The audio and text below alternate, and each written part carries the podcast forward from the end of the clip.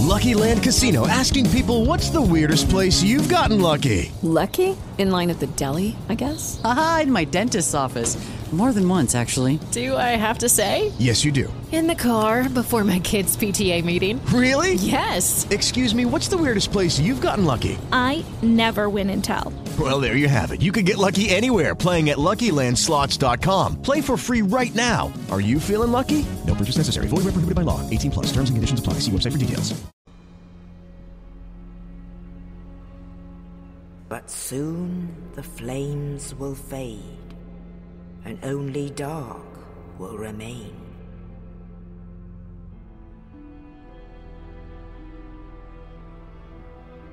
Even now, there are only embers, and man sees not light, but only endless nights. And amongst the living are seen carriers of the accursed dark side.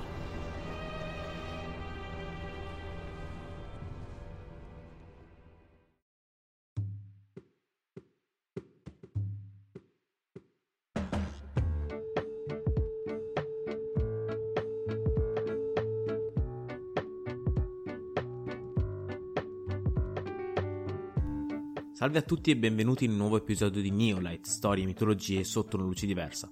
Io sono Sam e oggi ho un compito un po' particolare perché devo spiegarvi, meglio voglio spiegarvi, la storia di un videogioco famosissimo che appunto, come avete letto dal titolo, Dark Souls. Il gioco è molto complesso e molto contorto a livello di storia, soprattutto per il modo in cui sceglie di narrare, che vedremo alla fine. Per ora partiamo subito con la storia perché non c'è tempo da perdere.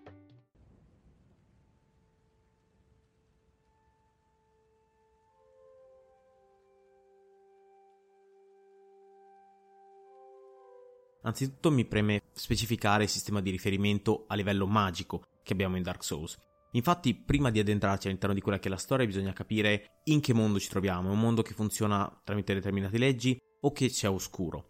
Ad esempio, il Signore degli Anelli, per quanto abbia una particolare attenzione a tutto quello che è il dettaglio delle culture, delle mitologie, degli stregoni, non si addentra mai però a spiegare come funziona la magia, cosa può fare la magia, cosa può arrivare a fare.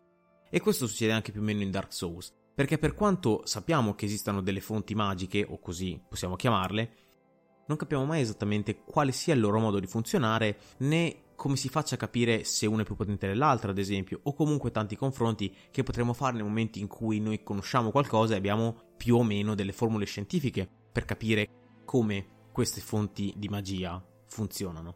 Ma in Dark Souls non è così. Quindi, per quello che vale, cerchiamo di accettare un pochino tutto quello che ci viene propinato e di cercare di andare oltre quella che è la nostra confusione. Perché di confusione ce ne sarà tanto ed è normale che ce ne sia, perché questo è appunto un mondo intricato in cui molte cose sono lasciate oscure e molte cose sono lasciate all'interpretazione di chi gioca o appunto di chi segue. Proprio perché non soltanto vuole lasciare una libertà anche poetica a chi fruisce del contenuto, ma anche perché vuole dare questa impressione di una sorta di qualcosa di mistico, di non spiegato, di non padroneggiato, di non padroneggiabile nemmeno da chi fruisce del contenuto stesso. Detto questo, partiamo con la trama.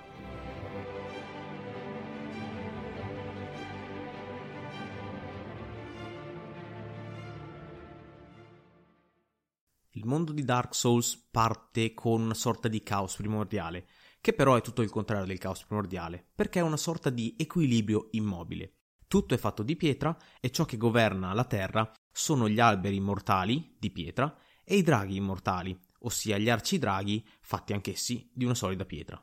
Tutto è fermo, tutto è immobile, fino a quando spontaneamente, almeno sembrerebbe, spunta una fiamma. La fiamma che porta con sé le anime, che sono allo stesso tempo il carburante della fiamma, ma anche ciò che deriva dalla fiamma stessa. Queste anime, che non sono altro alla fine che l'energia che muove tutto quanto, attirano le creature che fino ad allora erano rimaste immobili, tutte le creature fondamentalmente che non erano quegli arcidraghi immortali, ossia gli dei e gli esseri umani, ma tutte anche quelle creature che poi popolano il mondo di Dark Souls. E queste creature appunto si muovono in cerca delle anime. La ricerca delle anime è grossomodo tutto ciò che muove Dark Souls. Certo, poi man mano che aumenta la complessità di un individuo, diciamo che se parliamo di animali molto semplici, la ricerca delle anime o comunque della sopravvivenza, che essa stessa è alimentata dalle anime, è l'obiettivo primario, mentre se abbiamo organismi più complessi come gli esseri umani, ecco che vi sono obiettivi molto più complessi della semplice sopravvivenza. Ad ogni modo, attratti da queste anime, escono allo scoperto tutti quegli esseri che prima rimanevano al buio. E presto si scopre che con il fuoco non avviene soltanto la nascita di qualcosa, ma avviene anche la creazione di quella che viene chiamata la disparità, la disuguaglianza. Tutto ciò che appunto non è fuoco è oscurità, ma senza la luce non avremmo mai potuto percepire l'assenza stessa dell'oscurità. Questo è un concetto che si rifà alle prime teorie di Lao Tzu, filosofo cinese antichissimo, fondatore diciamo, dei principi che poi vanno a creare lo yin e lo yang. Insomma, ciò che si crea all'interno di Dark Souls, nel mondo di Dark Souls, è appunto il fatto che la disparità si crei e dalla disparità, da questo fuoco, nascono quattro anime più grandi delle altre, più forti, e sono quelle che verranno chiamate le anime dei Lord. Le quattro anime che si oppongono a coppie sono l'anima della vita, che va alla strega di Aisalid, che poi conosceremo, quella della morte, che va a Nito, il signore dei morti, quella della luce, che va a Gwyn, il dio più importante, e poi quella più oscura, l'anima oscura appunto, che dà il nome a tutta la serie, che viene raccolta da quello che verrà chiamato il nano furtivo, il progenitore dell'umanità. Con queste anime, con questa forza rinata, gli dei sfidano gli arcidraghi e riescono, grazie all'aiuto di Siti senza scaglie, che fondamentalmente è il drago che è nato albino, ossia è nato senza la possibilità di essere immortale come tutti i suoi simili, grazie al tradimento appunto di questo Sith, eh, loro scoprono il punto debole dei draghi immortali, che è appunto il fulmine, e Gwyn e gli altri utilizzano il fulmine per uccidere tutti i draghi immortali e prendere quindi il controllo del mondo. Fondano l'era dell'oro, quella che viene chiamata l'era dell'oro, in cui la stirpe degli dei, e quindi la stirpe che deriva dalle tre anime fondamentali, appunto quella di Gwyn, quella di Nito e della strega di Aisalid, che sono appunto le tre anime nate dal fuoco, domina il mondo e in particolare fonda anche la città più famosa di tutto il gioco, che è appunto Anor Londo, la città degli dei.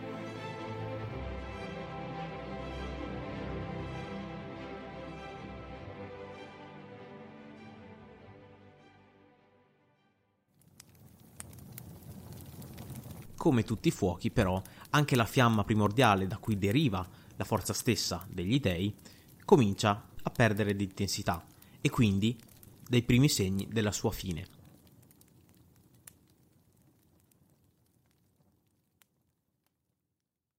Una volta accaduto questo, vediamo che tanti accadimenti succedono appunto nel mondo di Dark Souls viene creato appunto quello che è definito poi la maledizione dei non morti, ossia una sorta di immortalità che viene obbligatoriamente concessa agli esseri umani, che però appunto diventano non morti, esseri vuoti e maledetti, che non possono essere uccisi, ma che via via, man mano che vanno avanti con le loro vite, finiscono per diventare degli esseri vuoti, ossia degli esseri incapaci di ragionare, che perdono la ragione e che poi alla fine, pur non morendo, diventano fondamentalmente niente più che cadaveri ambulanti. Ma questi non sono i soli a risentire degli effetti dell'imminente scomparsa della prima fiamma.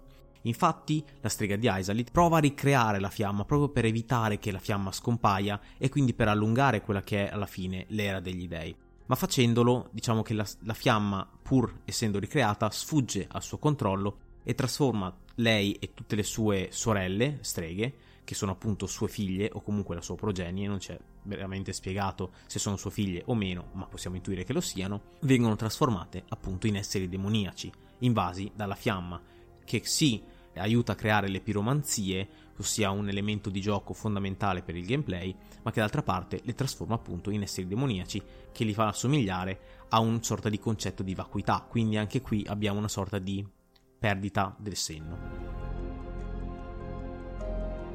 Poi abbiamo anche Nito, l'altro Lord, che appunto essendo il depositario dell'anima della morte è quello più interessato a che la disparità continui e proprio per non far cessare questa disparità e non far mai cessare il suo flusso di morti che comunque va ad arricchirlo ogni minuto che passa, vuole appunto conservare l'era dell'oro, vuole cercare di farla andare avanti il più possibile, ma ciò gli viene impedito, almeno parzialmente, da uno dei boss che troveremo durante il nostro cammino, che è chiamato Girandola, Pinwheel in inglese, che fondamentalmente è un personaggio abbastanza oscuro e che analizzeremo più tardi.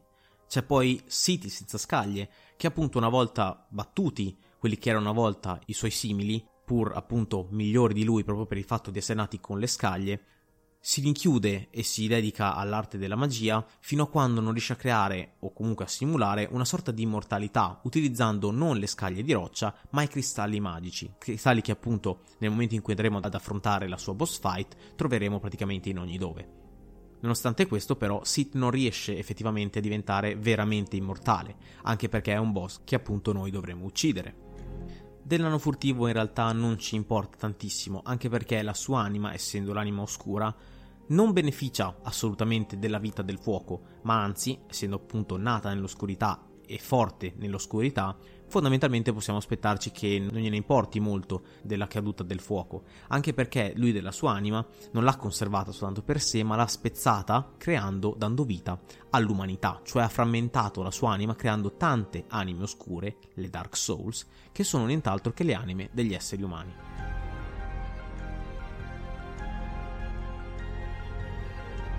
Per Gwyn invece la conservazione della fiamma è vitale ed è per questo che una volta visto che tutti i suoi alleati sono caduti in rovina, chi per un motivo, chi per l'altro, chi per ricreare la fiamma, chi per raggiungere l'immortalità, chi addirittura per cercare di mantenere viva l'età del fuoco, Gwyn, appunto il padre dei Lord, decide di sacrificarsi, utilizzando se stesso come combustibile della fiamma e prolungando quindi l'età dell'oro.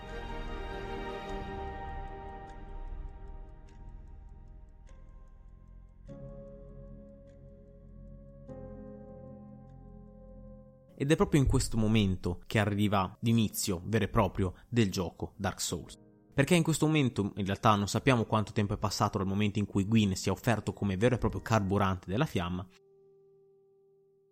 ma noi sappiamo soltanto che ci risvegliamo, meglio il nostro personaggio si risveglia in quella che è chiamata la prigione del nord nel, all'interno del gioco perché fondamentalmente tutti i non morti sono portati in una prigione a nord in attesa di quella che è chiamata come fine del mondo.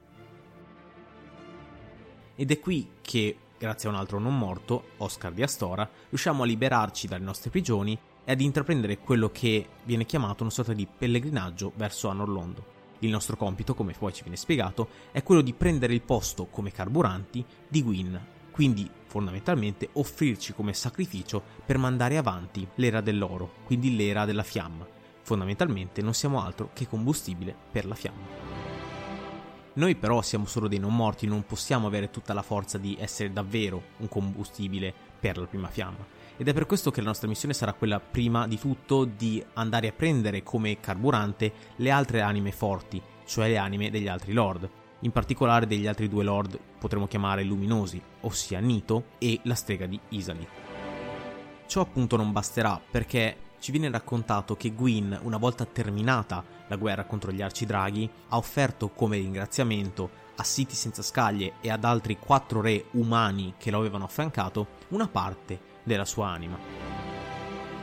Ed è proprio per questo motivo che noi dovremo andare da questi esseri, ucciderli e recuperare quindi l'anima da poter poi sacrificare alla prima fiamma. Il primo passo sarà comunque cercare di ottenere l'accesso a quella che è la, la città degli dei, appunto Anor Londo, e per fare questo dovremo essere trasportati in quello che è il santuario del fuoco e poi farci strada verso la fortezza di Sen. Insomma, queste sono un po' indicazioni di gameplay, ma che ci traghettano, diciamo, verso quello che è il vero e proprio incontro nella città degli dei con i due guardiani della città degli dei, i famosi Ornstein e Smough, che proteggeranno l'ultima rimasta della progenie di Gwyn, ossia dei figli di Gwyn. Questa è Guinevere, che è la figlia di Gwyn, e che appunto ci metterà al corrente del fatto che noi dobbiamo diventare il combustibile della nuova fiamma.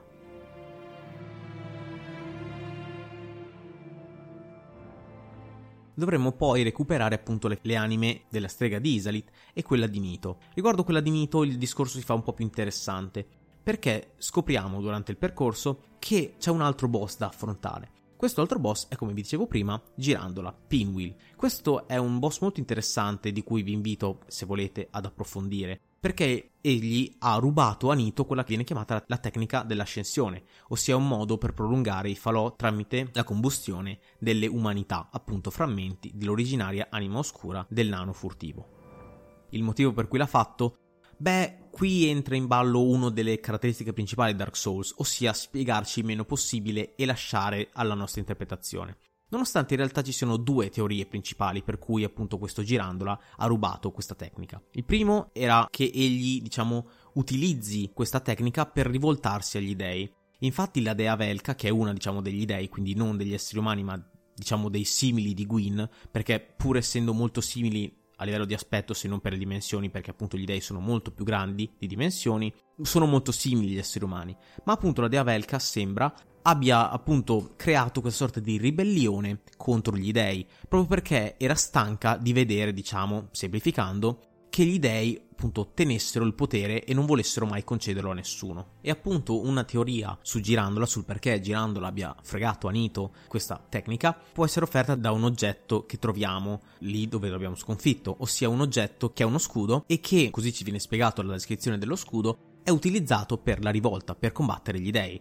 Un'altra teoria invece è quella che, più legata all'aspetto fisico di Gerandola che fondamentalmente veste tre maschere di cui però soltanto una ha degli occhi che si possono vedere, è il fatto che Girandola voglia utilizzare questa magia per richiamare in vita i suoi cari, perché appunto utilizza tre maschere che sono la maschera del padre, la maschera della madre e la maschera del figlio. E secondo alcune teorie, dato che solo la maschera del padre ha degli occhi dietro, si pensa che appunto voglia ricreare una sorta di negromanzia avanzata proprio per riportare in vita i suoi cari. Ma questo in realtà non è spiegato, è lasciato alla speculazione. Voi insomma scegliete la teoria che preferite. Altri personaggi su cui voglio soffermarmi sono appunto i quattro re, perché ci mostrano il punto di contatto tra le anime dei lord e le anime degli esseri umani, le anime oscure. Infatti, questi quattro re, che tra l'altro avevano fondato la città di Nuova Londo proprio per una sorta di richiamo alla città degli dei, erano appunto quattro servitori di Gwyn, quattro potremmo dire generali di Gwyn, che si erano meritati il suo rispetto e addirittura parte della sua anima. Ma presto scopriamo che quest'anima non ha fatto loro molto bene. Infatti la loro anima oscura ha cominciato a avere sempre più sete di quelle anime e quindi a diventare sempre più oscura, sempre più bramosa di anime. E proprio per questo loro e tutti i loro seguaci sono diventati fondamentalmente degli spiriti oscuri, talmente tanto oscuri da portare all'intera oscurità la loro appunto città, che diventa non più Nuova Londo, ma Petit Londo, piccola Londo, che viene poi tra l'altro invasa da questa oscurità e quindi porta buona parte di tutti i suoi abitanti a diventare degli esseri vuoti, degli esseri affamati di anime e tra l'altro a diventare anche degli spiriti oscuri, i Dark Wraith, che all'interno del gameplay sono fondamentalmente i modi per usare il PvP, ossia per invadere i mondi di altri giocatori e per cercare di andare a rubare le loro anime che è un modo molto interessante per mettere una meccanica che tendenzialmente è una meccanica di gioco all'interno comunque di una spiegazione, di un contesto molto più ampio e che altrimenti appunto sarebbe stata difficile da giustificare. Ma qui appunto arriva una delle grandi eh, vittorie morali almeno di Dark Souls, che è appunto il fatto di mettere sempre tutte le cose al posto giusto e di cercare sempre di spiegare ogni cosa, anche gli aspetti che tendenzialmente sono utilizzati principalmente solo per il loro aspetto ludico, non per la loro attinenza con la trama. Una volta recuperate le anime, però, ci viene un po' sconvolta l'idea della trama. Perché in questo momento ci troviamo davanti a due serpenti primordiali. I serpenti primordiali non sono altro che degli esseri che erano presenti fin da prima dell'avvento della prima fiamma e che fondamentalmente hanno una memoria di cose molto precedenti all'esistenza stessa di tutto il resto delle creature. Infatti i serpenti sono appunto considerati dei draghi imperfetti e in quanto i draghi imperfetti esistevano pur non essendo appunto dominatori della Terra, ma comunque esistevano anche quando c'erano soltanto arcidraghi e creature nascoste nella nebbia. In quanto tali, però, e in base anche a quelli che sono i loro interessi, essi ci daranno due versioni diverse della loro memoria di quello che è successo, appunto. Prima abbiamo Frampt. Frampt è un serpente che era amico di Gwyn e che, appunto, onorando il sacrificio di Gwyn, ci aiuterà a far sì che appunto noi diventiamo carburante nuovo per la prima fiamma. Diverso è invece quello che ci dirà Kath, perché Kath ci rivelerà una storia invece molto diversa da quella che finora abbiamo percepito. Infatti, Gwyn, avendo appunto l'anima della luce e essendo appunto opposto all'anima dell'oscurità, non voleva che la fiamma smettesse mai di vivere e facendo ciò appunto evitava che appunto il mondo prima o poi cadesse in oscurità, ossia finisse diciamo quella che viene definita l'età degli dei e cominciasse l'età dell'anima oscura, appunto l'età degli esseri umani. E per fare questo egli fece due cose.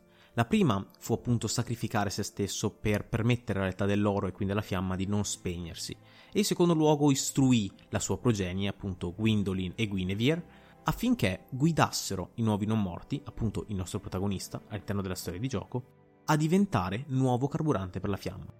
Infatti, se noi scegliamo di credere a Kath, dobbiamo considerare Gwyn non come un santo che è andato a sacrificarsi per il bene di tutti, ma più che altro come una persona invidiosa che non voleva cedere il proprio potere agli esseri umani e che appunto, sapendo che la fiamma primordiale, quindi il suo potere e il potere degli dei si stava esaurendo, ha scelto di non accettare il cambiamento e di diventare egli stesso combustibile per la fiamma affinché appunto il mondo non cadesse mai nell'oscurità, non cadesse mai in mano agli uomini.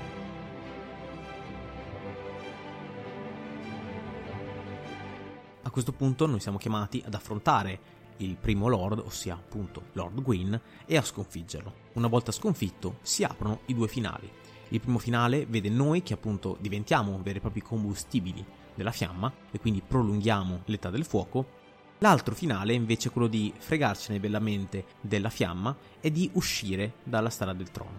Usciti dalla strada del trono ci aspetteranno appunto i serpenti primordiali, guidati da Kath, che ci eleggeranno come nuovo Signore Oscuro, ossia il Signore che prenderà per mano l'umanità e la guiderà appunto attraverso l'età dell'oscurità, l'età in cui il dominio dell'uomo arriverà. Questo finale, che in realtà sembra quello più florido, migliore, diciamo, da un certo punto di vista, per il nostro protagonista, offre invece delle problematiche non da poco, perché comunque la maledizione è ancora viva, non abbiamo spezzato la maledizione, e quindi per quanto noi continueremo a essere Signore Oscuro, diventiamo fondamentalmente Signore Oscuro, siamo un Signore Oscuro maledetto, a capo di un'umanità maledetta, che non può fare altro che continuare a cercare di allungare la propria vita bruciando umanità o comunque cercando un motivo per andare avanti perché appunto avere un obiettivo, avere una missione, una sorta di missione, evita che l'essere umano sprofondi nella vacuità, ossia nella perdita della ragione. Però non è una cosa permanente, non è una cosa che possiamo prolungare per sempre. E questo è proprio, questo ci viene detto appunto proprio tramite le trame secondarie, quelle dei personaggi secondari che affollano il mondo di Dark Souls e che restano impressi nella memoria. Ma questo non fa altro che ricordarci che comunque la vacuità non è qualcosa a cui scapperemo mai. E anche noi, pur Lord Oscuri, non possiamo scappare dalla maledizione.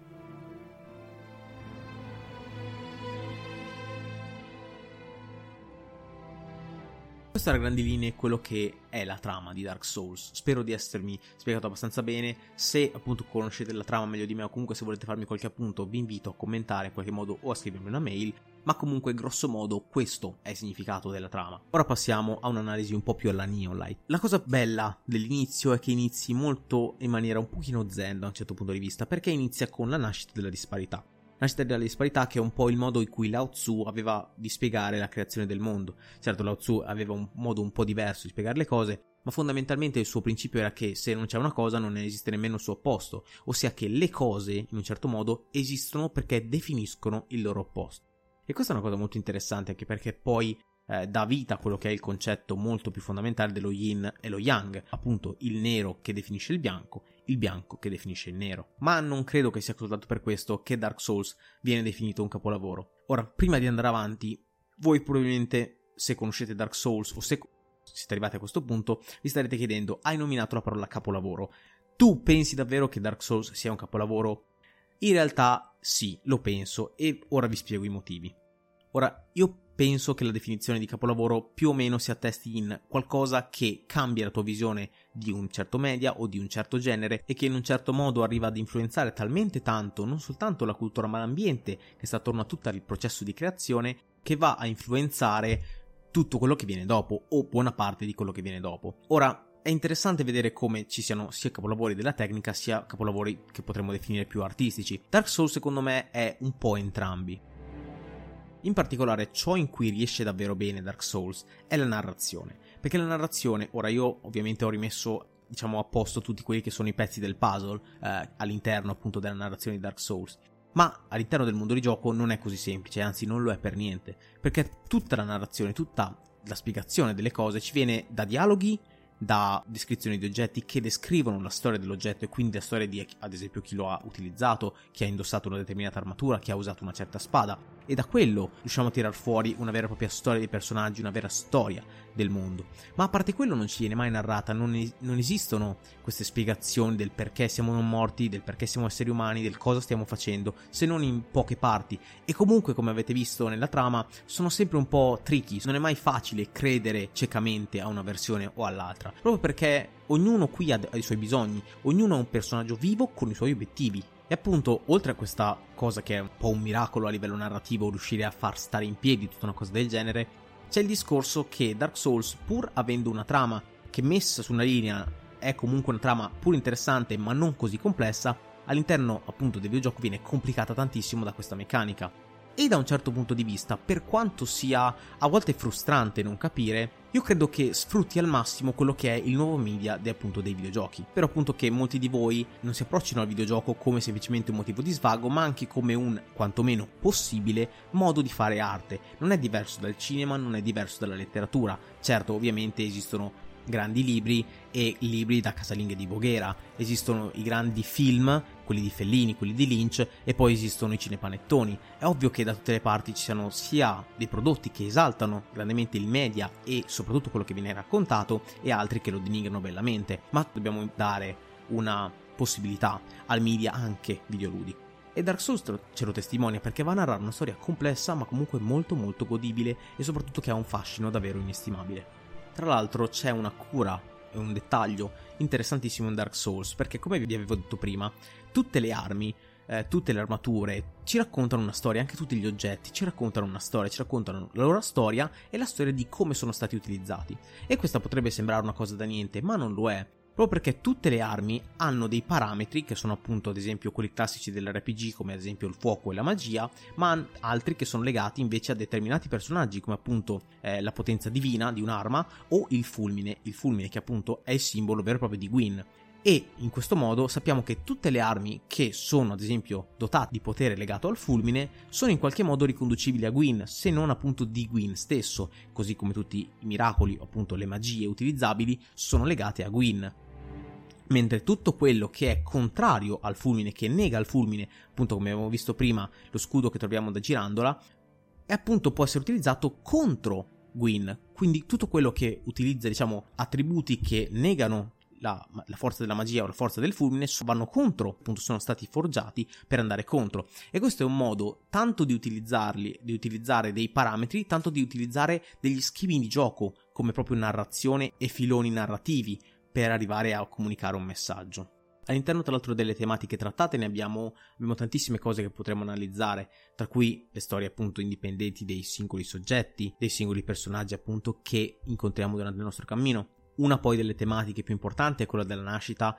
e della morte, delle, dei cicli, insomma, della vita che continuano a rinascere finché non si sparisce, che è una visione effettivamente simile a quella che abbiamo la vita, forse un po' più pessimistica, vedendo insomma l'energia come una sorta di fonte vitale, o se proprio vogliamo portarla ai giorni nostri come una sorta di fonti non rinnovabili di energia, che appunto è simile al prodotto che abbiamo, anche questa sorta di doversi sacrificare per l'energia è molto interessante e nonostante appunto Dark Souls non sia l'unico ad avere comunque questa ciclicità, perché è una cosa che effettivamente si vede dall'alba dei tempi, no? i racconti sulla ciclicità della vita, comunque dà uno spunto interessante anche offrendoci un modo molto diverso di vivere le cose. Poi devo dirlo, su Dark Souls ci sono teorie infinite e domande infinite, proprio perché il mondo di ambientazione non è molto chiaro nel dirci le cose. Ad esempio, gli uomini possono figliare o no all'interno del mondo di Dark Souls, possono fare figli o no perché effettivamente non incontriamo praticamente mai dei bambini, ma sappiamo che gli esseri umani si innamorano, hanno dei sentimenti, hanno anche delle vite che vengono passate insieme ad altre persone, quindi sarebbe strano che non generino. Però d'altro canto c'è questo discorso delle anime, cioè le anime come funzionano. Se io faccio un figlio, cos'è? Metto parte della mia anima all'interno di mio figlio oppure no? Oppure l'anima si moltiplica, potrebbe essere addirittura questo,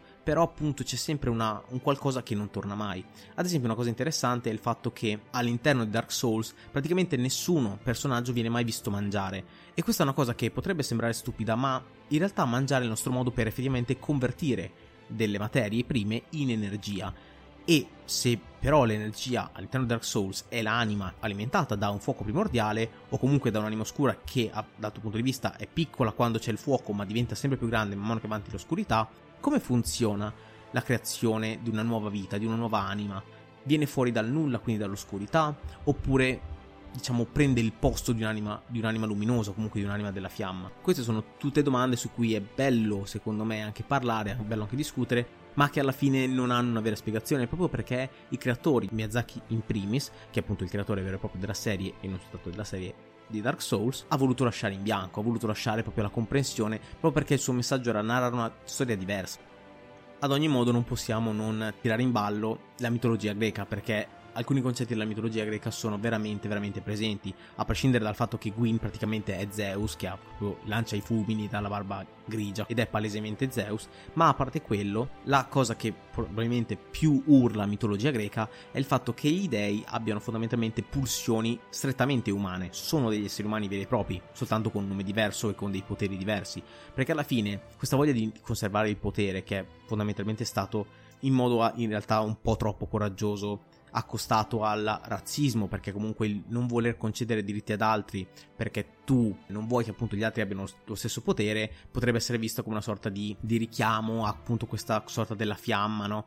Però è un po' coraggiosa come cosa, in realtà ha un modo anche un pochino brutto di vederlo perché dare diritti a qualcuno non toglie i tuoi diritti, così come appunto prevaricazione dell'oscurità li toglie a coloro che si alimentano dalla prima fiamma. Io credo che comunque questa cosa sia molto meglio viverla dal punto di vista del Gwyn era un dio che però non voleva perdere il suo potere e ancorandosi appunto al suo potere ha cercato semplicemente di conservare il proprio potere. Non soltanto per un discorso di egoismo, eh, perché comunque lui era il padre degli dei, una sorta di padre degli dei, o comunque un custode degli dei. E in quanto tale lui sacrifica proprio se stesso per salvare tutti gli altri, per salvare la sua famiglia, diciamo, la sua famiglia grossa degli dei, la sua razza, però pur sacrificando quella degli esseri umani. Quindi anche quello è un bel concetto. Come dobbiamo vivere Dark Souls? Dobbiamo vivere come un cercare di avere un'armonia che grosso modo abbracci tutte le, tra virgolette, razze del mondo, oppure dobbiamo cercare di come dire, tirare l'acqua al nostro mulino e quindi cercare di spegnere la fiamma per diventare noi esseri umani, almeno all'interno del gioco, dei veri e propri dominatori del mondo? Ultima cosa, un'altra prospettiva molto interessante è il fatto che effettivamente, posti in questo ambiente, gli esseri umani non sono per nulla i dominatori del mondo a cui siamo abituati nella nostra vita di tutti i giorni, perché effettivamente qui ci sono dei, ci sono draghi, comunque quasi estinti, ma ci sono. I figli edotti male degli arcidraghi, ancora ci sono, e anche le evoluzioni dei draghi, quindi le viverne che sono fondamentalmente delle, delle evoluzioni sopravvissute degli arcidraghi. Ma comunque l'essere umano lì è un piccolo pigmeo, appunto un nano furtivo, una creatura che deve nascondersi, che deve scappare, che tra l'altro è molto interessante come richiami l'inizio stesso dell'evoluzione umana, perché anche noi una volta eravamo australopitechi piccoli che dovevano scappare dai leoni dell'Africa e che poi pian piano sono arrivati a costruire armi sempre più complesse, modi molto più complessi per sopravvivere e per cacciare, fino a quando non abbiamo dominato il mondo. Ecco, forse la cosa che più si avvicina al percorso di Dark Souls e di questa progressione verso l'oscurità che appunto come avete visto potrebbe avere anche un'eccezione prettamente negativa riguardo appunto lo sviluppo dell'essere umano, potrebbe appunto essere una metafora dell'evoluzione umana, che appunto inizia come quella di un nano furtivo che deve nascondersi, che deve cercare di stare attento ai predatori, per poi in realtà diventare, nell'oscurità, il padrone del mondo.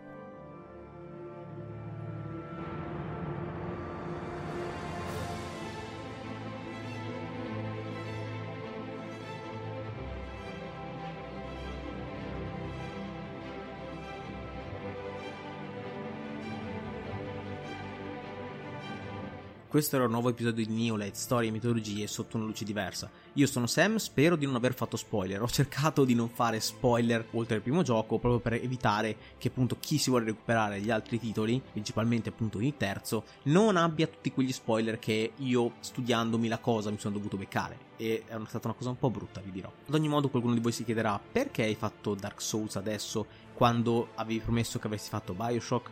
Beh, perché in realtà alcune cose sono un po' saltate e perché il prossimo ospite che avremo nella prossima puntata, il primo intervistato all'interno di questo, di questo podcast, sarà una persona che ha molto a che fare con il tema dei Souls-like in generale, non soltanto con Dark Souls, ma di tutti diciamo, i prodotti della From Software, e che pur lavorando per un prodotto che è diametralmente opposto dal punto di vista grafico e atmosfera a Dark Souls, che appunto Genshin Impact, ha comunque, una, ha comunque lavorato e sta lavorando a delle cose che hanno molti più riferimenti Dark Souls. Sto parlando di Giulio Sciaccaluga, in arte Shimbros, che trovate appunto su Instagram come Shimbros, e che sarà appunto ospite della prossima puntata di Neolight con cui parleremo appunto dei Souls-like in generale, ma anche del suo lavoro, di come lavora appunto e di come lui è riuscito a far vivere appunto all'interno della sua arte tanto opere come appunto quelle di Dark Souls quanto altre di Genshin Impact e anche cose comunque riferite all'animazione giapponese, più quella dei manga per dire. Ma appunto lo vedete nel prossimo episodio di Neolight Storie e Mitologie sotto una luce diversa. Io vi do eh, appuntamento al prossimo episodio, appunto che sarà probabilmente molto più lungo di questo. Spero che questo appunto episodio vi sia piaciuto. Vi do appuntamento al prossimo. Se una donna alta 6 metri vi dice che dovete diventare carburante per una fiamma, beh, forse state sognando, quindi non datevi fuoco, per favore. Neanche se vi dice che quello lì è Dark Souls e che voi siete del carburante. Non, non datevi fuoco, per favore. Ci vediamo alla prossima puntata. Arrivederci.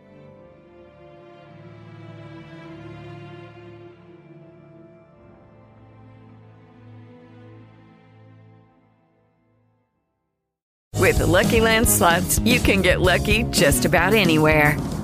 This is your captain speaking. Uh, we've got clear runway and the weather's fine, but we're just going to circle up here a while and uh, get lucky.